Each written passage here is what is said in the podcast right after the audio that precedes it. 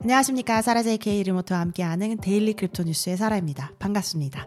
Daily Crypto 뉴스는 비트코인, 이더리움 전 세계 암호화폐 블록체인 업계 소식을 매주 평일 전해드리고 있습니다. 1월 12일 금요일 에피소드 시작합니다. Daily Crypto 뉴스에서는 아무래도 비트코인 뉴스 자체를 전달해 드리는 것도 중요하지만 세계에서 여러 가지 이제 진행되고 있는 토론이라든지 의견이라든지 이런 거를 다양한 시각에서 좀 보여드리고 싶은 마음이 가장 큰데요. 어, 그런 점에서 어제 전해드렸던 미국 비트코인 현물 ETF에 관련된 좀 새로운 시각을 가져와 봤습니다. 이 글을 한번 읽어보시면 어, 굉장히 물음표도 많아지고 느낌표도 많아지는 그런 글일 텐데요. 어, 먼저 좀 역사적으로 뒤로 돌아가면서 이 글은 시작이 됩니다.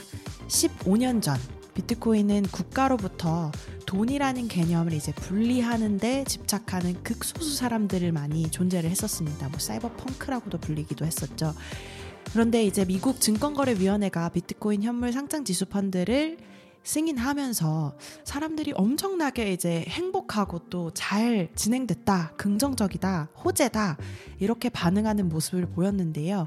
어, 사실 비트코인 maximalist 어, cryptocurrency 블록체인 maximalist들의 입장에서 보면은 이 모든 상황이 조금 이상하게 느껴진다고 합니다. 왜냐하면 국가가 비트코인을 화폐로 인정하는 그 모습을 목격한 것이기 때문인데요.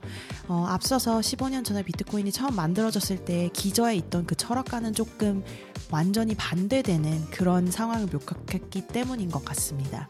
어, 이 사람들은 사실 무정부주의자라고도 불리기도 하는데요. 이 무정부주의의 자본가들이 정보와 그 반대에 서 있는 두 세계가 충돌하는 것을 보면서 만족감을 느껴왔었는데 그 세계가 어느 정도 협력을 하는 어, 이런 기이한 현상들이 일어나는 것을 보게 됐던 것 같습니다. 근데 사실 어, ETF를 좀 더 생각을 해보면 이 비트코인 ETF는 이미 캐나다와 유럽 시장에서 거래가 되고 있습니다. 미국 시민은 뭐 Interactive Brokers나 어, 중개 업체를 통해서 다양한 이제 비트코인 관련된 상품들을 쉽게 접근을 할 수가 있거든요. 지금 현재 인터넷에서 찾아보시면 브로커들을 통해서 암호화폐 관련된 여러 가지 파생 상품들을 구매할 수가 있고요. 네, 하지만 이런 부분 에 대해서는 수면 위로 집계가 되지는 않았었죠. 그래서 비트코인 현물 ETF가 승인된 거에 대해서 사람들이 이렇게 격하게 반응하는 것이 조금 불공평하지 않냐 이렇게까지 생각을 하는 것 같습니다. 물론 비트코인이 금, 구리, 원유 뭐 이런 기존의 자산들로 같은 클래스로 인정이 된 것은 좋습니다. 하지만 이 시나리오에서 비트코인을 실제로 구매하거나 사용하는 사람들은 아무도 없습니다. 결국에 기술적으로 비트코인을 대신 구매해서 이 ETF를 판매를 하는 회사가 펀드를 일종의 주식으로 주식의 형태로 판매를 하기 때문에 구매자들 입장에서는 비트코인을 실제로 구매하는 것이 아니죠. 실제로 소유하는 것도 아니고요.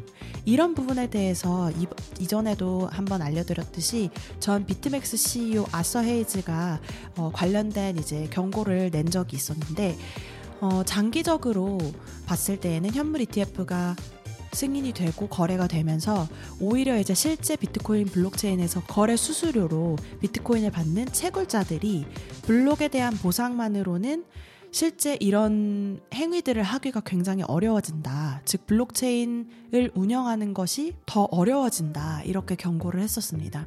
왜냐하면 이 비트코인 블록체인에서 비트코인의 블록 보상은 4년 정도마다 절반으로 줄어들기 때문이죠. 그리고 다음 세기가 되면 이제 완전히 고갈되는 그런 상태이기 때문입니다.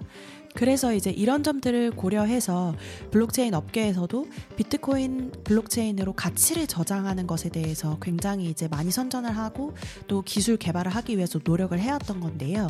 현물 ETF 주식을 가진 사람들은 역시 자신의 가치, 자기가 알고 있는 자신의 가치를 비트코인 블록체인에 저장하는 행위를 하지는 않습니다. 결국에는 어떤 주식의 일부를 가지게 되는 거니까요. 그래서 이러한 현물 ETF가 실제로 승인이 되고 정상적으로 다 거래가 잘 된다면 비트코인은 그냥 단순하게 누군가 어떤 회사의 스프레드 시트에서 떠돌아다니는 리스크라는 것의 일종의 상징일 뿐이고 실제로는 전혀 사용되지 않는 텅 빈 버전으로만 남게 될 것이다. 이렇게 이야기를 했네요. 어, 블록체인과 암호화폐 이 두 가지 개념 사이를 어, 많이 깊게 생각해 보시지 않은 분들은 이 부분이 잘 이해가 되시지 않을 수도 있는데요. 암호화폐는 어디까지나 블록체인 기술의 하나의 부산물이나 마찬가지입니다. 물론 이제 암호화폐가 지금 하나의 산업으로서도 굉장히 크게 떠오르고 있지만 이 비트코인이라는 것이 가지는 상징성이 어, 블록체인, 암호화폐 두 가지 섹터에서 굉장히 크기 때문에 아마 이런 다양한 어, 의견들이 나돌고 있는 것 같습니다. 그리고 비트코인이 실제 시작하게 된 블록체인을 이용해서 암호화폐라는 것을 창출하고 이것을 가치를 부여하는 어떤 자산으로서 인정하기 시작한 그 한 15년 정, 정도의 사상에서 봤을 때에는 이 암호화폐 비트코인 현물 ETF가 거래되는 것이 이 블록체인 본연의 입장에서는 그렇게 좋은 일만은 아닐 수도 있다. 왜냐하면 지금 비트코인이나 뭐 암호화폐 업계, 뭐 블록체인 업계에서도 굉장히 중요시하게 여기는 것이 사용자들을 이제 더 많이 끌어들이고 이 산업 자체를 더 활성화시키는 것인데 물론 이제 자금이 들어오는 것은 좋은 일이지만 이게 결국에 기술적으로 발전을 시킬 수 있는 방향이냐 이거에 대해서는 의문을 가지고 있는 것이죠. 이런 생각에 대해서는 어떻게 보시나요? 사라 at dailycryptonews.net으로 언제든지 공유해 주세요. 한 개발자 그룹이 슈퍼 닌텐도 엔터테인먼트 시스템 에뮬레이터를 비트코인 블록체인에 새겼습니다. 에뮬레이터를 사용하면 최신 기기에서 그 당시 그 게임성 그대로 비디오 게임을 즐길 수가 있는데요. 게임 덕후들을 위한 타임머신이라고 생각하시면 될 것 같습니다. 실제로 이 오래된 비디오 게임, 그 당시 우리가 즐겼던 그 비디오 게임들이 거의 멸종 위기에 있다고 해도 과언이 아닌데요. SNES, 이 닌텐도 엔터테인먼트 시스템의 에뮬레이터는 닌자 얼러트라는 어, 이름을 가진 개발자가 비트코인 오디널스, 그러니까 비트코인 블록체인에 NFT, 대체 불가능한 토큰을 새겨 넣는 이 기술을 통해서 이제 이 게임을 블록체인에 넣게 되었는데요. 이렇게 함으로써 이제 생겨난 프로젝트가 피자 닌자입니다.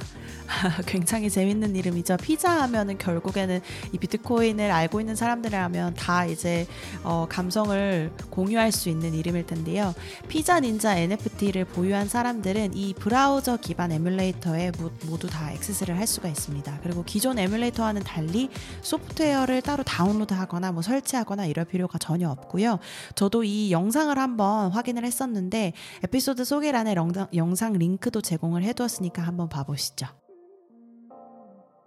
스테이블 코인 USDC의 개발사인 Circle Internet Financial이라는 회사가 목요일 상장 계획을 일환으로 미국 기업 공개를 비밀리에 신청했다고 밝혔습니다.